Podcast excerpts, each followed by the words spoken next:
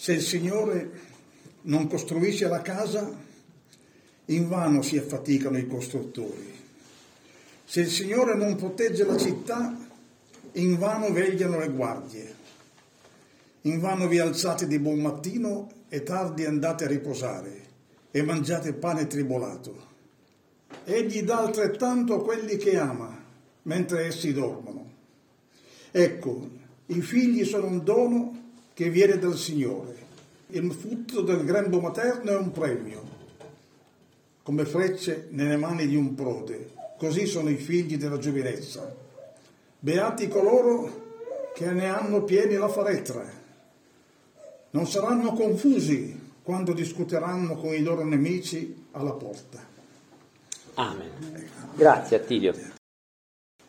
Caro Vladimir Caraviori ho proprio scelto questo salmo per voi questa mattina e parto da un ricordo, perché una cara sorella di una delle nostre chiese, non qua di Torino, mi chiese un giorno di non leggerle più il Salmo 127, perché il Salmo 127 l'amareggiava.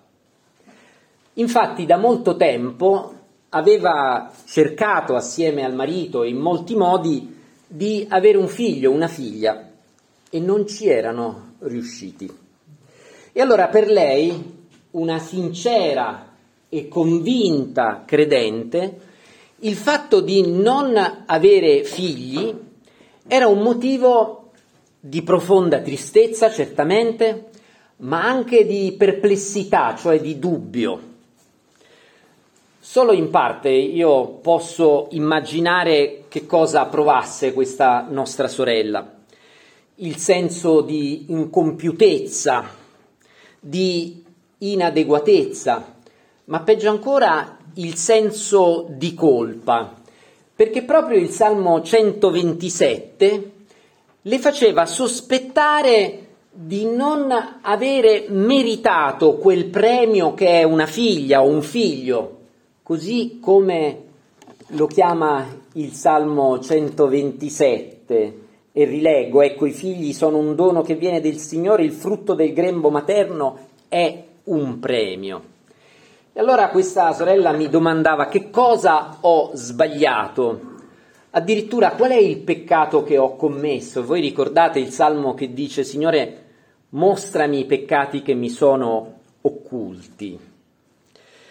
Amo molto il Salmo 127, ma è un salmo strano. Il Salmo 127 dice la stessa cosa che poi dirà Gesù quando ci insegna non siate in ansia per la vostra vita, di che cosa mangerete, di che cosa berrete, né per il vostro corpo né per il vostro vestire, perché il Padre vostro sa che avete bisogno di tutte queste cose. Il Salmo 127 ripete un bellissimo proverbio che recita quel che rende ricchi è la benedizione del Signore e il tormento che uno si dà non aggiunge nulla. Amo il Salmo 127 per la chiarezza con la quale parla della provvidenza di Dio. Tuttavia il modo con il quale il Salmo si esprime contraddice non solo, ma sembra anche svalutare la nostra esperienza.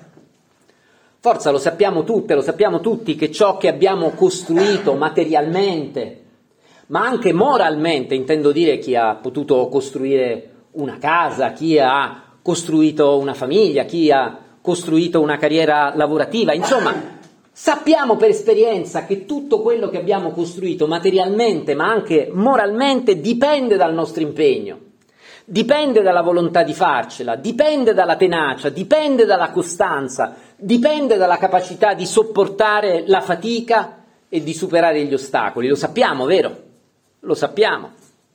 Sappiamo per esperienza che se non difendiamo con le unghie e con i denti quello che è nostro, ci sarà portato via. Il Salmo parla del lavoro e delle preoccupazioni, ma in un modo tutto al contrario della nostra esperienza. E allora che facciamo questa mattina? Ammettiamo che ci siamo sbagliati, che non abbiamo capito nulla di quanto sia importante lavorare e preoccuparci per costruirci una vita? Oppure al contrario buttiamo il Salmo 127 perché non ci serve? Perché basta che sarà finita quest'ora di culto, basta iniziare la giornata di domani per sapere che appunto dobbiamo costruire la casa e dobbiamo difendere la città. Allora, che facciamo? Facciamo finta quando rendiamo culto al Signore che la nostra esperienza non serve a nulla e dal lunedì mattina buttiamo la Bibbia perché non ci serve? Insomma, un po' come questa cara sorella di chiesa, il Salmo 127 potrebbe lasciarci con l'amaro in bocca. Ma oggi la parola del Signore, cara Viorica, caro Vladimir, cari fratelli, care sorelle, parla chiaro. L'opera di Dio, l'opera di Dio svolge un ruolo decisivo nella nostra vita e non solo nella nostra vita spirituale, anche nella nostra vita pratica, che poi sono la stessa cosa. Il Salmo 127 non è un inno alla pigrizia. Recentemente un amico piemontese mi ha insegnato un proverbio che mi fa molto ridere. Adesso io provo a dirlo, poi voi me lo dite come si pronuncia. Scappa travai che mi vengo, giusto? Esatto. Che mi arrivo. Che mi arrivo, bravo, che mi arrivo, che mi arrivo, scappa travai che mi arrivo. Allora, il Salmo 127 non è intitolato così, Salmo 127 scappa travai. No, non è questo. Non è un inno al fatalismo, cioè quello di stare con il naso all'insù aspettando che mi cada dall'alto quello di cui io ho bisogno. Questo salmo e tutta la Bibbia ci dice che senza Dio, senza l'opera che Dio compie per noi, ogni preoccupazione, ogni lavoro è vano. E la parola significa è vuoto, è inconsistente, non ha alcun valore e non ha alcun significato. Senza Dio e senza l'opera di Dio, ogni nostra azione e ogni nostra preoccupazione non ha significato. Perché questo salmo, prima di parlare di noi, parla di Dio e parla di quello che Dio fa per noi. Allora io so che qua mi rivolgo a fratelli e sorelle che hanno lavorato moltissimo, che lavorano moltissimo e quindi voglio dirvi questa mattina dal Signore che il nostro lavoro conta e come. Guardandovi negli occhi io lo so, che voi o avete lavorato o continuate a lavorare e lo fate duramente. Il nostro lavoro conta e come. La nostra concentrazione, la nostra costanza, la nostra resistenza con le quali affrontiamo la vita e i compiti che ci sono affidati contano e come.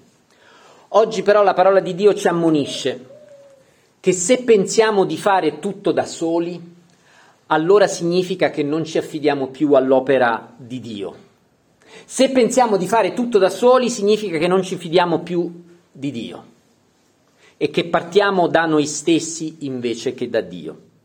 Oggi la Bibbia ci dice che se pensiamo di fare tutto da soli significa che abbiamo perso il senso della misura, che abbiamo smarrito il senso del nostro limite, della nostra fragilità e della nostra precarietà, perché dice la parola di Dio che è il Signore che dà ciò che è giusto a chi ama, anche quando dorme. E già, perché questo versetto che la nostra Bibbia traduce così, egli dà altrettanto a quelli che ama, mentre essi dormono lo possiamo tradurre ciò che è giusto, egli, il Signore, lo dà a quelli che ama anche quando dormono. Possiamo tradurlo anche così, questo versetto. Senza Dio noi ci consumiamo nel lavoro e nelle preoccupazioni. Senza Dio ci consumiamo proprio mentre consumiamo troppe cose perché ci illudiamo che è avendo tante cose che noi siamo felici. Senza Dio ci illudiamo che il nostro benessere venga da quello che abbiamo e da quello che consumiamo. Invece è Dio che dona ciò che è giusto e necessario, così come dice la nostra Costituzione, per vivere una vita libera e dignitosa. Bella questa espressione della Costituzione, la possiamo aggiungere al Salmo e al Padre nostro. Dio ci dà ciò che è giusto per vivere una vita libera e dignitosa. E allora che cosa succede? Che senza Dio noi riempiamo la nostra vita di lavoro, la riempiamo di lavoro e poi di divertimento, perché ci dobbiamo dimenticare che lunedì mattina inizia il lavoro e così non ci sarà tempo per i nostri affetti, per la nostra famiglia, per la Chiesa. Senza l'opera di Dio tutto gira attorno a noi e non ci sarà tempo, non ci sarà spazio per il nostro prossimo. Domenic, due domeniche fa la pastora Paola predicava sul buon samaritano. Senza Dio non me ne accorgo neppure del mio prossimo, degli uomini e delle donne fragili che il Signore porrà sulla nostra strada. Senza l'opera di Dio noi vogliamo tutto e subito e non ci sarà spazio per il futuro che Dio prepara per noi. Dio invece dona quello che è giusto, ciò che è necessario a coloro che ama. Allora, altro che scappa travai che mi irivo. Il Salmo è un invito a confessare che nel nostro impegno, nel nostro agire, nel nostro lavoro e anche nelle nostre preoccupazioni, tutto ciò che abbiamo è un dono di Dio. È un dono di Dio. Il Salmo è un invito a chiedere in preghiera a Dio, come insegna Gesù, il pane quotidiano, cioè quello che è necessario per vivere liberamente e dignitosamente. E il Salmo ci promette che Dio ce lo darà, talvolta anche in modo sorprendente, come se stessimo dormendo. Forza, io credo che sia capitato a tutti e a tutte noi che a volte voltandoci indietro ci siamo detti e com'è possibile che io abbia tutto ciò? soprattutto per chi ha conosciuto di voi, tra di voi la generazione della guerra. Tutto quello che abbiamo e tutto quello che siamo è il dono che Dio dà a coloro che ama. Per questo il Salmo è anche un monito contro la nostra ingordigia, vero Vincenzo? Ne parlavamo l'altro giorno al telefono.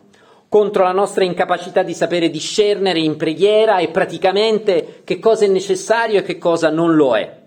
Sì, il Salmo 127 è un salmo strano perché in modo radicale mi chiede di confidare in Dio e non in me stesso. Il Salmo 127 è un salmo strano perché in modo radicale mi chiede di domandare a Dio quello di cui ho bisogno, così come lo chiediamo a un padre, a un genitore. Il Salmo 127 è un salmo strano perché in modo radicale mi chiede di vivere di quello di cui ho bisogno e non del superfluo. Che parola radicale, che parola nuova, che parola fresca in questa estate di arsura. Tutto è dono di Dio. E allora, caro Vladimir, cara Viorica, anche Emanuele e anche Vittoria, che questa mattina presentiamo, sono un dono di Dio per voi e per tutte e tutti coloro che vi vogliono bene, anche per noi che siamo la vostra Chiesa. No, la Bibbia non ci dice che i figli sono il premio che ci siamo meritati. La Bibbia non ci dice che i figli sono il premio che ci siamo meritati. Piuttosto i figli e le figlie sono il dono di Dio che suscita in noi una profonda e forte emozione, un'emozione duratura come l'aver vinto un premio. E allora, Biorica, Vladimir, vittoria vale come un premio che avete molto desiderato. Vittoria vale come un premio per il quale avete molto lavorato e per il quale vi siete molto sacrificati. Infine il Salmo vi fa una promessa. I figli e le figlie saranno coloro che vi difenderanno. Qui si parla della porta della città dove veniva amministrata la giustizia, dove venivano celebrati i processi. Qui si parla di quelle situazioni nelle quali se sorgevano dei nemici che calunniavano il padre, la madre e i figli, non li avrebbero lasciati soli, esposti alla vergogna, ma avrebbero vendicato il loro diritto contro ogni menzogna. Credo che, questo, che questa promessa abbia un profondo significato spirituale.